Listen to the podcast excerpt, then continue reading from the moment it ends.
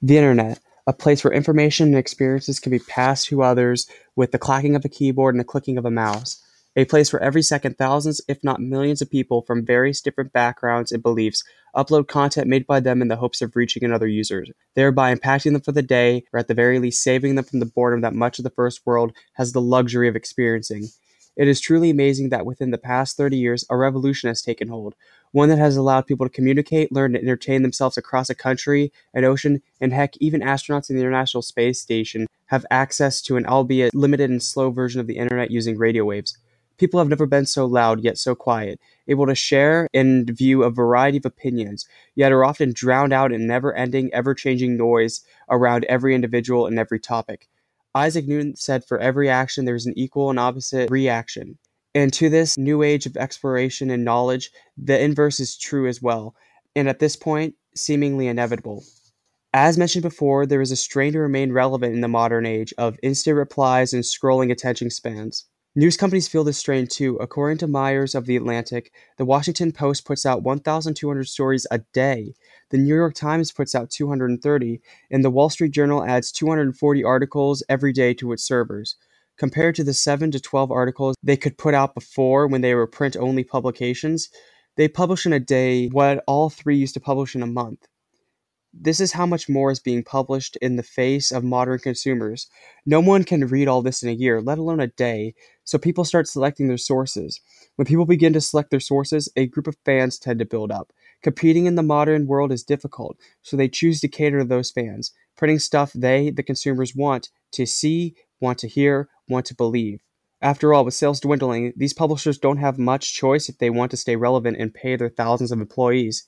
When this is combined with less reputable publications posting unverifiable information, the general lies and deceit that come with politics and news, and confirmation bias, it's easy to see why nothing can be trusted anymore, and it's only going to get worse. Deepfakes are a relatively new technology that presents a danger to the credibility and affirmation of news. For all those that have never heard of a deepfake, they can make photos and videos that look real but are actually fake.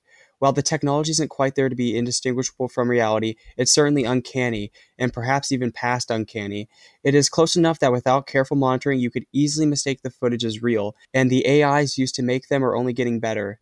While there have already been some high profile cases, many of which involve actresses and let's call them content on adult platforms, which has led to the shame and embarrassment of victims when these false images or videos go viral.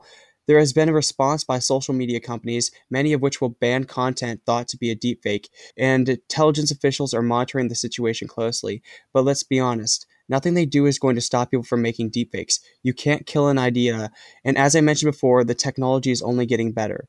How long is it before you can't distinguish deepfakes from a real video?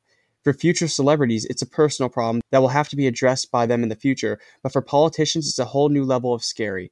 Anyone with the ability or the means to make a false video about their political opponents can make that video, and most people won't even realize it's fake until it's already quote unquote old news. Just imagine how many people read the highlights, breaking news stories, but never follow them for the months, if not years, until their conclusion. That news is boring and gets buried under the latest hot topic story everyone and their mother is talking about. On the contrary, if the government has access to this technology, cover ups and potential for corruption is clear. One day you could be for an issue, the next day against. Anything to the contrary of today's agenda are deepfakes and goes down the old memory hole. There is no way to trust your eyes or ears in that society. And that's not some distant dystopia. That's 20 or 30 years from now. People are dividing politically in the United States and Europe. Pew has released an article titled U.S. Media Polarization in the 2020 Election A Nation Divided that shows how Democrats and Republicans trust and distrust opposing sources. Combine that with Pew's political polarization chart from 1994 to 2017, it's easy to see that around Obama's second term, the Republicans went right. Figures are similar to those of 1994, but the left has been swifting left at a consistent yet fast rate since 1999. This presents a dynamic that people are becoming polarized at the same time they're becoming distrustful of each other. Politics and the media surrounding it, for one reason or another, has taken on a very tribal nature in the past 20 years. Understanding is a admission of defeat. To agree with the enemy is betrayal, and everyone not on your side is out to destroy everything good and holy. Here's the truth it's all propaganda.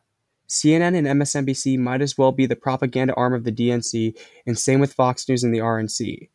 Any news source that tells you what to think isn't trying to inform you, they're trying to disinform you, inform you of one side, one lie, one repeatable opinion and counterclaim, your daily dose of facts, just what the doctor ordered. For some reason, people are more willing to listen to a news source that confirms their strongest beliefs and prejudices rather than actually be challenged and forced to think critically about everything they see and hear. I'm not arguing for outright conspiracy theories, but rather some healthy skepticism about the motives and validity of what they're watching if taken to its fullest extent, the future looks very grim. Traditional news sources are dying, and those that are still around are printing out exaggerated stories left and right to stay relevant and desperately compete for the attention of an increasingly divided populace that makes enemies and scapegoats of the political opposition. Politicians, more than happy to use this to their advantage, calling opposition candidates and their supporters deplorable, un American, Nazis, communists, etc., their gain is our defeat. Slander and name-calling has replaced policy and vision, although name-calling has been a tradition in America going back to Adams and Jefferson. It has been especially present in the more sensational nature politics has taken on in the past decade. These trends feed each other more and more, and what was once a snowball is quickly spiraling into an avalanche. Moreover, the inevitable and convincing nature of deepfakes makes this all the more worrying as the lines between fact and fiction blur, and with this, any sense of unity left in these divided states of America.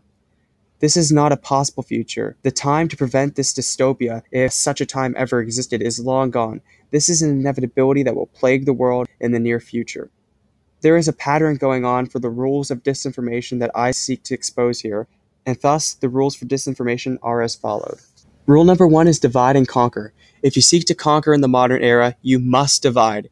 Pick your groups and stick with them. It is necessary if choosing multiple groups to pick ones that have few or no conflicting interests. It could lead to a less reliable united base. To venture outside these selected groups is suicide and should only be done if absolutely necessary. After all, if you've got nothing to lose, you have everything to gain. Otherwise, once you have a target or targets that are reliable, get you a majority and impassioned, you stick with them appeal only to their interest, nothing else, or else you risk someone else coming along and stealing those who see a greater benefit with him or her. Rule number two is for every person that tries to bring you up, 10 will try to tear you down. The source of disinformation is power. There is no reason to lie about someone, if not to gain what they have or replace them with an ally. For this reason, you must defend your groups no matter what it costs, excluding your position, election, and power. Rule number three is in House of Cards, Frank Underwood says the road to power is paved with hypocrisy and this is no more true than here. Today's scapegoat is tomorrow's hero. Today's opinion is tomorrow's enemy. It all depends on what those groups want. Change with them, remain in their good graces, play your cards right, and nothing will stand in your way. Rule number four the opponent is the antithesis of evil. Whether they're Nazis, communists, angels, or devils, they are evil. They wish to destroy everything good and holy, and you're the only one who can save the world from certain destruction. Whether they accurately represent those beliefs is irrelevant. They are because they are, and that's all that matters. Rule number five make friends within your influential group. If your news site only cites sources that share your bias. If the Daily Caller is smart, they will only cite The Blaze, and the Young Turks will only cite MSNBC. Politicians have it even easier. Just direct your audience to them via saying their article titles, going on with their host, shout them out, etc. Just sing their praises and you'll be good. Don't direct them to independent, nonpartisan sources, maybe on rare occasions if they're 100% fully supporting your opinion. If they trust them, seemingly contradictory information will force them to make a choice. Yes, some will stay, but some may leave, and you'll never get them back. That can't happen. Rule number six Rome wasn't conquered in a day. Be patient, be calculated, be ruthless. Unnecessary risks will get you and any of your political slash journalistic ambitions killed instantly by someone able to master these three skills better than you. Think long term plans on how to achieve your goals of absolute control over a base. Make deals, establish relationships, and build slowly. Punching above your weight is only going to get you served. If opponents think you're a threat, they'll crush you long before you can truly gain control, but remain silent. When the time is right, it will be too late to stop your dominance. Still, remember there will always be people above you and below you. How ruthless you can be is limited by them and the other two skills I mentioned above. How willing they are to support you once you start getting nasty. Get too nasty and support will drop, and someone will take your place, reaping the benefits of your hard work. Step number seven the facts are wrong. Follow unwanted information and the accusations accompanied by them with an emotional or ethical appeal. Basic ethos pathos logos.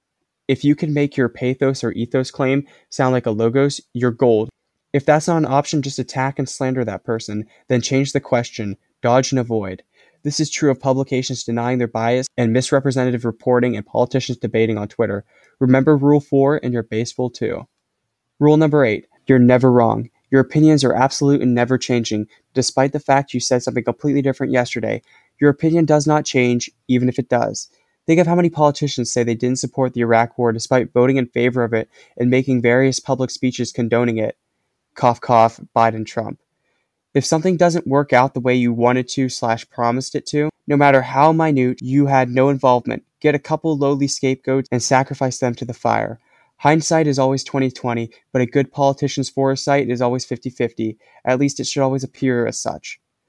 This is where your journalists come in, who will minimize or outright ignore the breaking story. If you're an executive slash journalist, yes, you'll lose the buzz in the short term, but long term, you'll gain favor and avoid angering that dedicated supporter base which you have hooked on a specific candidate slash party. Having the news source of your audience allows you to break and flex Rule 6. If your followers are restricted to a few select news sources in your camp, then it's far easier to stop campaign wrecking stories from reaching the majority of them.